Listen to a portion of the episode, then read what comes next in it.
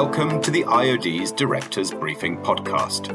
This podcast is produced by the IOD's Policy Unit and provides timely updates, insights and commentary on the key issues of the day impacting business leaders.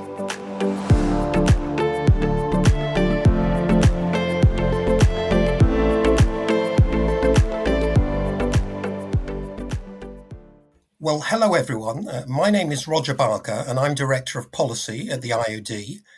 I'm delighted to welcome you to a new set of podcasts where we speak to political leaders who are active in the world of business policy and find out a bit more about their background, their objectives and their policy priorities. And for this first podcast, I'm delighted to welcome Kevin Hollinrake MP, who, as well as being the Member of Parliament for Thirsk and Malton since 2015, is also a minister in the Department for Business and Trade. So, Kevin, a big welcome to you. Thank you. Kevin, what I'm sure will interest IOD members is the fact that prior to entering Parliament, you had an extremely successful business career, co-founding the Hunters Estate Agency back in the early 90s and helping it to grow into one of the largest estate agencies in the UK. Just looking beyond this headline of your obvious success as an entrepreneur and business leader, can you tell us a little bit more about your background and really what should IOD members know about your career journey? Yeah, well, thanks, Roger. Yes, so I'm an estate agent turned politician, so probably the only person who's entered Parliament and improved his social standing. It's been a dream come true for me, really, in that business is my first love. It's been most of my life. But also, as a young teenager, I wanted to get into politics at some point and managed to, at a later stage in my business career, when I was just about to float, actually, at the time in 2015, I was elected Member of Parliament for Thirsk and Malton, which is my home seat, as you referred to. And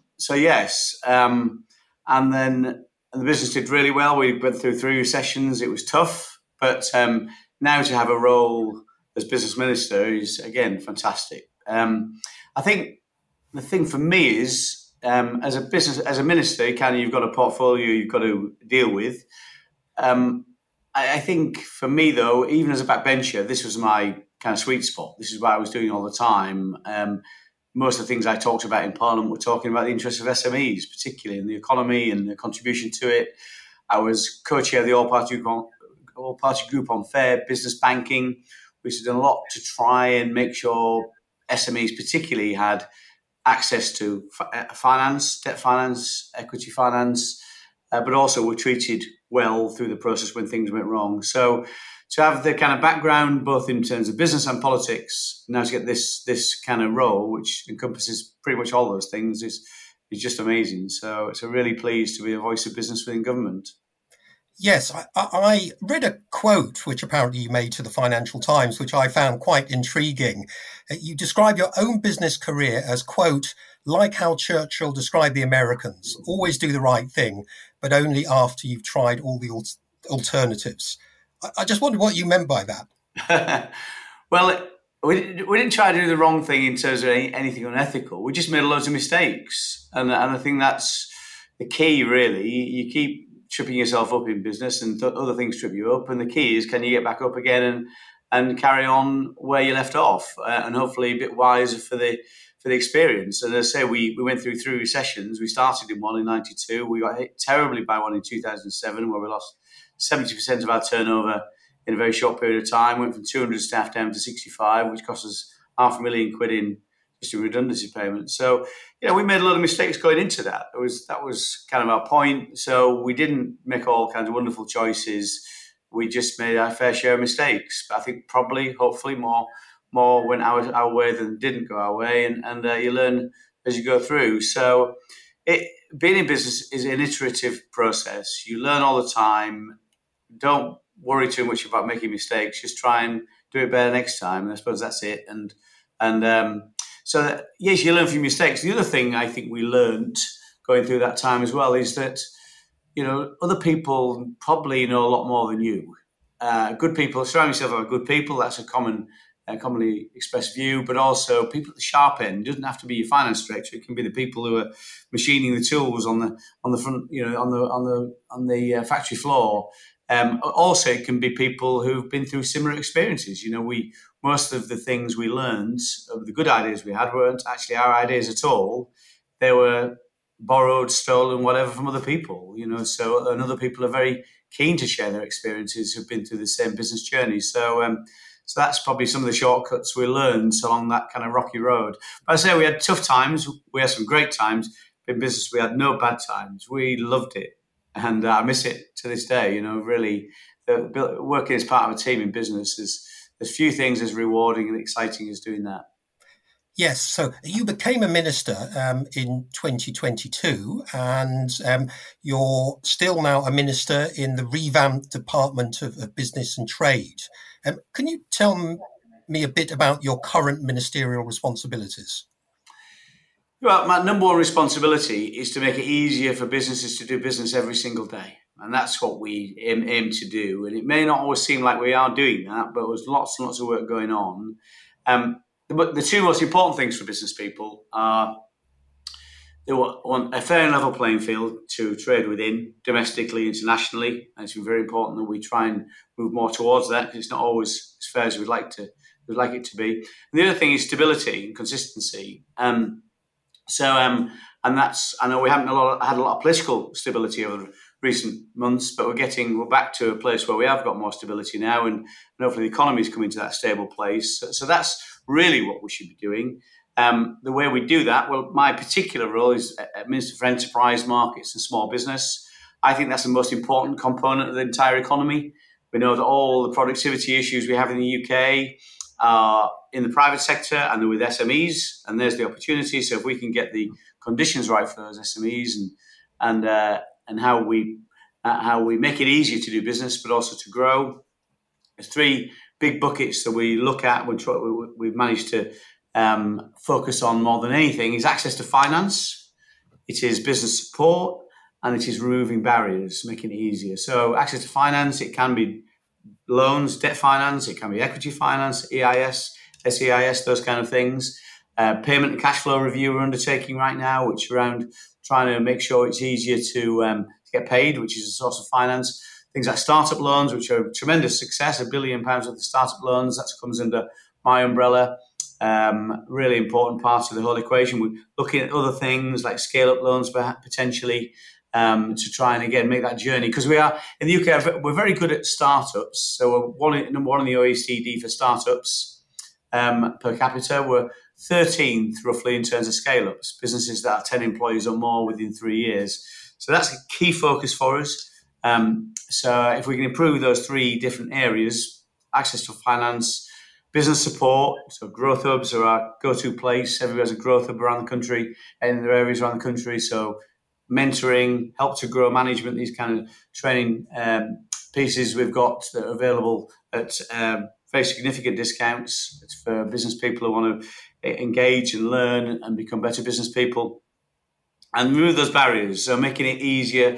We know the barriers right now, it be inflation, of course, energy costs, access to labour, big thing, of course. Trying to make it easier for businesses to recruit, despite the challenges people see in terms of access to labour, making sure reforming competition rules. We've got the digital markets, consumer and competition bill coming along, which should make it easier for businesses, a fairer deal for businesses on things like their big platforms in terms of making sure they're treated more fairly and have a better chance of competing with some of the big boys, and making sure sectors are well represented. We know, for example, hospitality sector has particular issues right now with some of their underlying costs and challenges, and retail as well in terms of the reshaping the high street. So making sure, really, back to that key point, making sure everybody's treated fairly across the piece, and particularly around SMEs, to make sure they can start up and scale up. You have this, of course, tremendous SME background, but sometimes there is discussion about, you know, the relationship between government and business. I mean, do you feel that your colleagues in government really understand the needs and issues facing the SME market in the UK at the moment?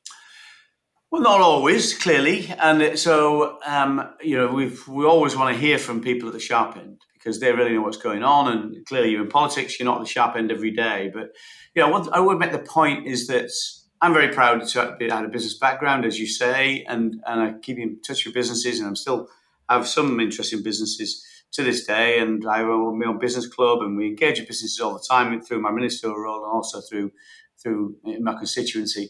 But, you know, I say where I think we are as a government, we are from business, and then therefore we are for business. So if you look at the Prime Minister, who is from a business background, look at the Chancellor, again, business background, indeed entrepreneurial. My former boss, Grant Shapps, was a startup business. Kemi, current boss, had worked in industry. All these, we all have direct experience of working on the sharp end of business. So I do think we understand most of the issues, and we do spend an awful lot of time engaging with yourself, Roger. Obviously, it's good to meet you, and I met with John Geldert, who I know very well anyway, very early on in terms of my ministerial when I took over this ministerial brief. So yeah, I really think we do have the knowledge and insight, and there's a hell of a big difference between reading something in a book and having actually walked the walk, or the talk, or whatever else it is. I think that is fundamentally different, and I do think, as a consequence, we're more likely to be able to put ourselves in the shoes of business people. Not that we get everything right, and clearly we don't, and that's why we need the yogurt offices and other members of the key business groups to make sure we're fully abreast of some of the concerns your members have, and we address them. Yes. And I mean, if you weren't a politician right now, if you weren't a minister and you were still a business leader, what would you say would be the key issues that would be facing you right now? What would you really be worried about? Well, the most important thing is the economy. That's the way I know we spend a lot of time talking about costs, input costs, inflation, all that. But really, the number one thing worry you have as business is can I find some more customers? Am my current customer spending as much? Am I seeing declining footfall? All those things. Those are the things you really, really worry about. That's what really keeps you awake at night. Whatever your cost levels is, if you've got no income, then you're finished. So that's the most important thing. So if you look at the Prime Minister's priorities, he set 5 priorities. The first 2 priorities are growth, getting the economy growing again, and controlling inflation. Both of the most critical things for businesses right now. And so growth is the most important one. Really, some really good stuff coming out. There's a good survey today in terms of business confidence. There's the EY Item Club report saying they use the treasury models and we don't think we're going to recession at all this year, which a lot of people said we would be. The UK has got a very good story on growth, whatever some people will tell you, the media particularly. Since 2010, we're the third fastest growing economy in the G7. I think last year and the year before, we were the fastest growing economies in the G7. So, of course, there'll be timing differences in terms of growth. And that's, some of those things are due to our policy choices. Some of the things are down to just macroeconomic factors. But growth is the most important thing. That's a key priority for us. We won't go into recession this year, is received wisdom. And I think whatever happens, we'll be growing more quickly by the end of the year, which is what our commitment was, Rishi's commitment was. Inflation, the other thing, of course. Supply chain costs, of course. This started as a supply chain crisis in the reawakening of the economies around the world post-COVID. There's container costs going from £1,000 a shop to £10,000, and then the energy prices following both that and the Ukraine invasion. So those are things we've got to get under control. Again, we've got a commitment to halve inflation by the end of the year. There's a very good chance that will be the case, and will be a different. So if you've got the economy growing, inflation under control, really big hump in the road. Some companies have got around energy costs, and I get that completely. Particularly people who signed contracts this time, probably back end of last year. So I'd be worried if I'd done that.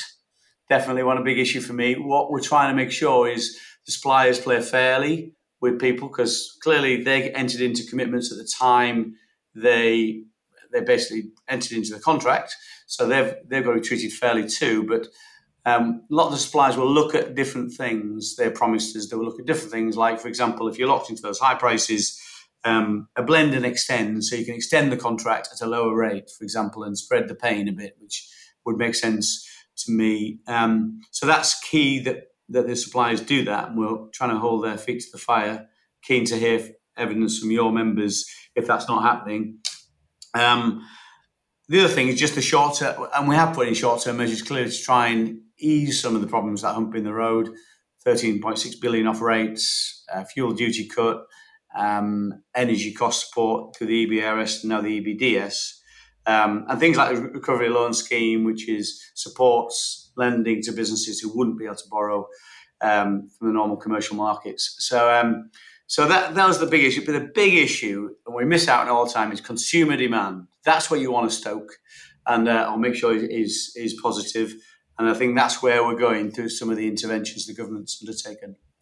If we look beyond, these immediate concerns and just look a bit further out, what would you say is your vision for the future of UK business? And specifically, what do you think are the strengths and weaknesses of the UK business community? Well, I'll go back to what I said earlier, Roger. We've got a really good record on startups. We've got about 5 million companies, limited companies in the UK, about 700,000 new ones every year. Really good record for startups, and which we want to keep, maintain that situation. Scale-ups were not as good. So why is that? And we know that's some of the productivity issues that exist in the UK as a result, and that leads through to prosperity. So we want a high-wage, high-skill economy, which is good for all of us. We need to solve that problem. So how do we get more businesses growing more quickly at those early years and reduce the attrition rate? Not that I think we should have an attrition rate of zero, because this is not a zero-failure system, and nor should it be, because capitalism is creative destruction, and there wouldn't be opportunities for business people on this call now if other businesses didn't fail. And also the outcomes of consumers would be much worse if businesses didn't fail, because poor businesses would be providing some of those services and goods. So that's what we've got to try and solve. Make it easier for businesses to go from the startup to the scale-up. So we've got a scale-up Britain approach where we're trying to, and I'm proud to be the scale-up champion of that of this in this whole landscape. And again, back to those three key areas: access to finance, good business support and mentoring, and removing barriers, cutting that red tape, which we're doing every single day, whether you see it or not. But we're doing lots of things to make it easier to grow, whether it be things like access to finance, but it be things like trying to improve the participation in the labour markets, be it things like free ports, really good stuff we've done now we left the European Union. There's some really good things we can do, some real successes around data, smart data. We've got a smart data bill, effectively a data bill going through the House today that will make it easier for businesses, organisations or requirements on organisations to share data more effectively. We have something called open banking, which has really revolutionised the ability for businesses, for example, to get different bank accounts and services because of the openness of that data. Lots of things we can do there in terms of opening up access to SME finance, for example. Frustrating thing for businesses, I know you go along to your bank, you say, please can I have a loan to do X, Y, or Z. The bank coming back and say, no, sorry, you can't. And then you've got to start from scratch again, potentially with another bank, or a lot of people are just deterred at that point in time. We see the potential here with smart data and open banking, open finance, to be able to say to a business, well, you can push your prospectus out to lots of different funding sources here. So it makes it easy for you to shop around. And those are kind of things, and we do the same for utilities and energy and lots of other things. So all the time we want to make it easier for businesses to start up and scale up. And I say removing some of those barriers. And there's some obvious barriers. We know the business rate system isn't great in terms there's almost punitive bits attached to it if you grow or expand your plant machinery. And although we're doing some great stuff in terms of things like offset of corporation tax on that, of course, again, to try and remove some of those barriers, make it easier to invest, more lucrative, bigger return on investment to invest. But anything we can do to remove those barriers are really our number one focus. But number one thing we want to do, first for startups, we'd like to be first for scale-ups. So certainly in the top 10, ideally in the top 5 for scale-ups too. And I think that would be revolutionary for UK, the opportunities for business people, but also the opportunities for consumers too. Well, I'm sure that IOD members will feel as if they know you a bit better now after this interview. But can I ask, how would you like to work with IOD members going forward? And I mean, are there any ways in which we as the IOD can support you in achieving these objectives? Well, it's vital. I mean, you know, nothing keeps us more in touch with what's happening at the sharp end, or more focused on the priorities we should be focusing on than your kind of organisation, Roger. So key that we hear from you, and so we're keen to engage on a regular basis, as we do. We've got the SME Action group that meets every other month, where we talk to CMO members and others about business, but and keen to engage in any forums like this and others. As I met with John very early on, so we have very high regard for the IOD. And I'm a former member myself, of course, so I'm I have a very high regard, and our officials too. You know, it's I kind of get the frustration sometimes around the revolving door of ministers we've seen. That causes discontinuity, of course, and that's not what business wants. But so I'm determined to stay here a little bit longer than some of my predecessors, hopefully for many years. But also our officials are here all the time, of course. I know the IOD meets with David Bickerton, for example, one of our key director generals in the department, really, to make sure we've got that kind of continuity. But frequently and across the piece is the kind of message I would give. So any opportunities you have, you'd like us to engage with our members, you know, we'll do what we can to be there. Well, thank you, Minister, and we'll certainly take you up on that. But thank you very much for the discussion today. It's been extremely interesting, and I wish you every success with your future agenda. Thanks, Roger. Really appreciate your time and the work of the IOD. It's a vital part of the SME landscape for me. So you know, please keep in touch. Thank you. Thank you. We hope that you have enjoyed this Directors Briefing podcast. Please do subscribe to our channel to ensure that you are kept up to date on our future podcasts. You can find more information about our work on our website at iod.com/news and on our LinkedIn and Twitter profiles. You can also contact us directly via policy-unit@iod.com.